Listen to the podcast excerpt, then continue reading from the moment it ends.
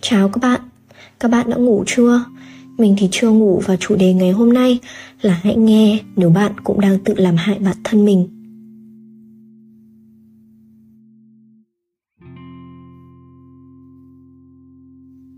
Theo Tổ chức Y tế Thế giới, self-harm được định nghĩa là hành động không gây nguy hiểm đến tính mạng mà một người có thể thực hiện không thường xuyên và không có sự xen vào của người khác. Nói ngắn gọn thì self-harm là khi một người cố tình tự gây thương tích, đau đớn cho bản thân để đạt được sự thoải mái, thỏa mãn trong ngắn hạn. Mình sẽ nói ra một số hành vi và dấu hiệu trên cơ thể một cách cụ thể hơn để các bạn hiểu.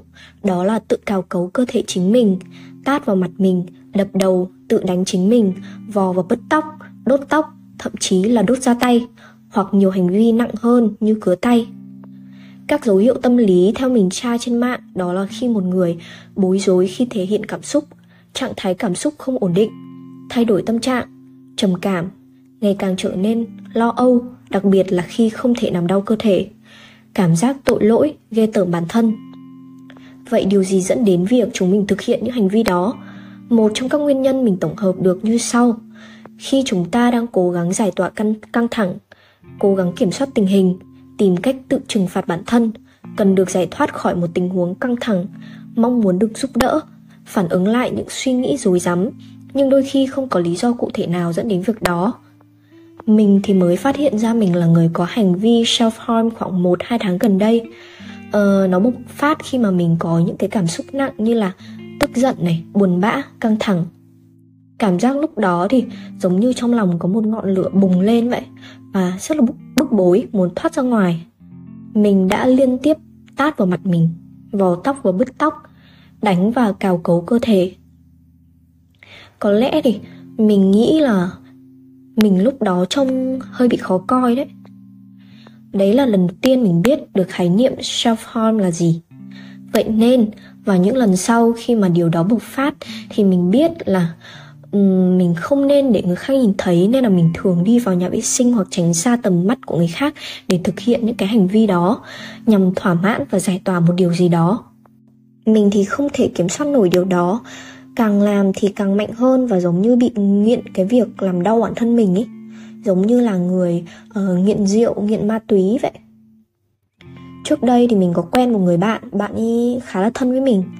Bạn ấy có rất là nhiều vết dao rạch ở tay mình thì rất là thương bạn ấy nhưng mà sâu bên trong thì mình cũng thấy hơi bị khó hiểu, tại vì không biết là động lực nào khiến cho người ta có dũng khí tự cứa vào tay mình và chịu đau như thế. Tại vì vết dao rạch thì không phải đau vừa đâu mà rất là đau và sót ý. Và mình ý thì đã chắc nịch rằng mình sẽ không bao giờ rơi vào trạng thái như vậy. Tại vì mình là người sợ đau nhất trên đời ấy. Thú thật là mình hơi hèn ý. Mình sợ đau hơn cả cái chết nữa mình nghĩ tử vong thì không đáng sợ đâu. Nỗi đau trước khi tử vong mới đáng sợ kìa. Mình chịu đựng kém lắm. Nếu bạn nào như mình ý thì chắc cũng hiểu. Nấu ăn á, mà chỉ cần rau cứa một tí vào tay thôi là la oai oái rồi là suýt xoa vì đau mãi. Vậy mà không ngờ một ngày cái người sợ đau nhất trên đời ấy lại tự làm đau chính mình. Cuộc đời đúng là không bao giờ đoán trước được điều gì các bạn ạ mình may mắn hơn nhiều người khác khi mới chỉ có những cái hành vi không quá nặng, như là cứa tay, đập đầu, làm mình chảy máu. Và mình cũng nhận thức được bản thân không thể tiếp tục làm những hành vi này. Mình biết là ngoài kia thì có rất là nhiều người đang trong trạng thái cực kỳ tồi tệ của self harm và rất có thể là đang nghiện nặng nó. Cảm giác khi thực hiện những cái hành vi đó xong khiến bản thân mình cảm thấy thỏa mãn, giải tỏa được một cái bóng đen nào đó đang đè nén và đốt cháy bên trong mình nếu mà không làm đau chính mình ấy thì mình thấy bế tắc và không thể chịu nổi. Giống như là bị kiến cắn vậy, khó chịu lắm. Nhưng mà các bạn có biết là điều gì đau khổ hơn không?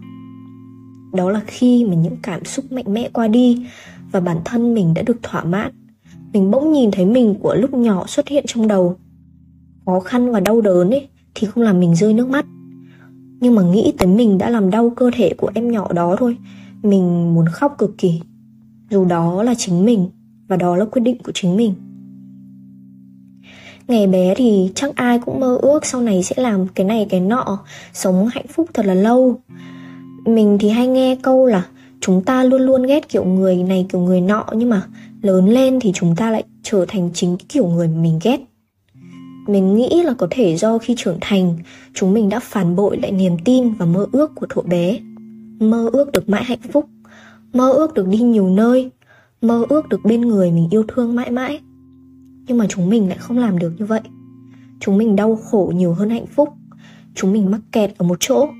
Chúng mình phải học cách nói lời tạm biệt và chia ly những người mình yêu thương, dù không đành lòng. Chúng mình trở nên đáng ghét vì không đạt được, hoặc ít nhất thì người đó là mình.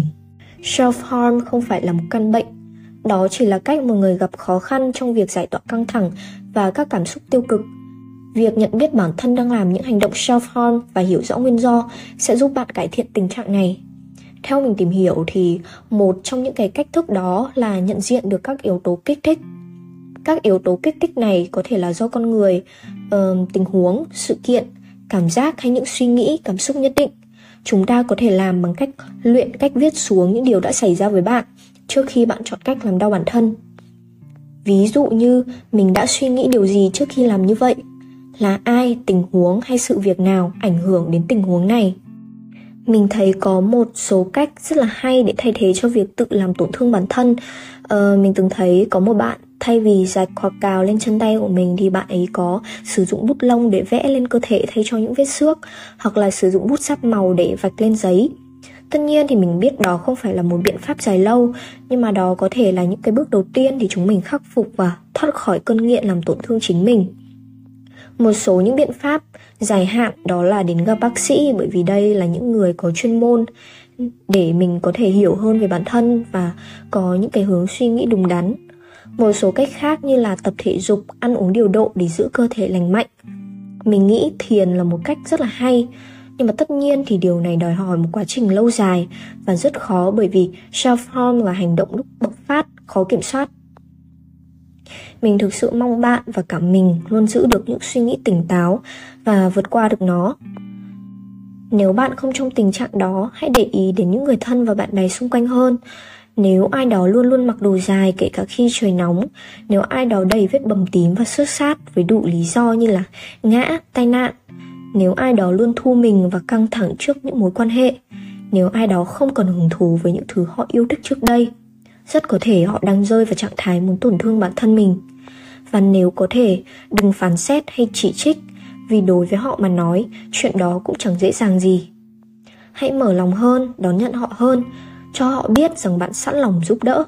Quan tâm họ ở các khía cạnh khác, cho họ biết rằng họ là người tốt đẹp và có những phẩm chất tuyệt vời một hành động nhỏ của các bạn cũng góp phần khiến cho những người bạn thân yêu trở nên tốt hơn mỗi ngày. Nếu bạn đang self harm và không có ai bên cạnh, thì mình hiểu là bạn đang khó khăn hơn bất cứ ai hết. Và mình ở đây để bạn biết rằng bạn không hề cô đơn trong cuộc đời.